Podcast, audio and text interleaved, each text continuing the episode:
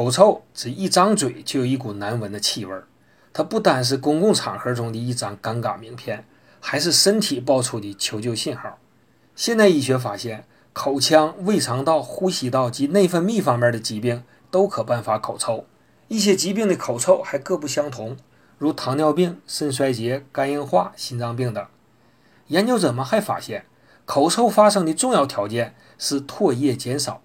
所以外国人发明的口香糖。和中国人发明的喝绿茶，都因能刺激和补充唾液而起到短暂的除臭效果。中医认为，口臭多因胃热、阴津亏虚、郁热上蒸所致，治疗当用清胃泻火、滋阴生津、行气消积之法。中成药可选养阴口香合剂，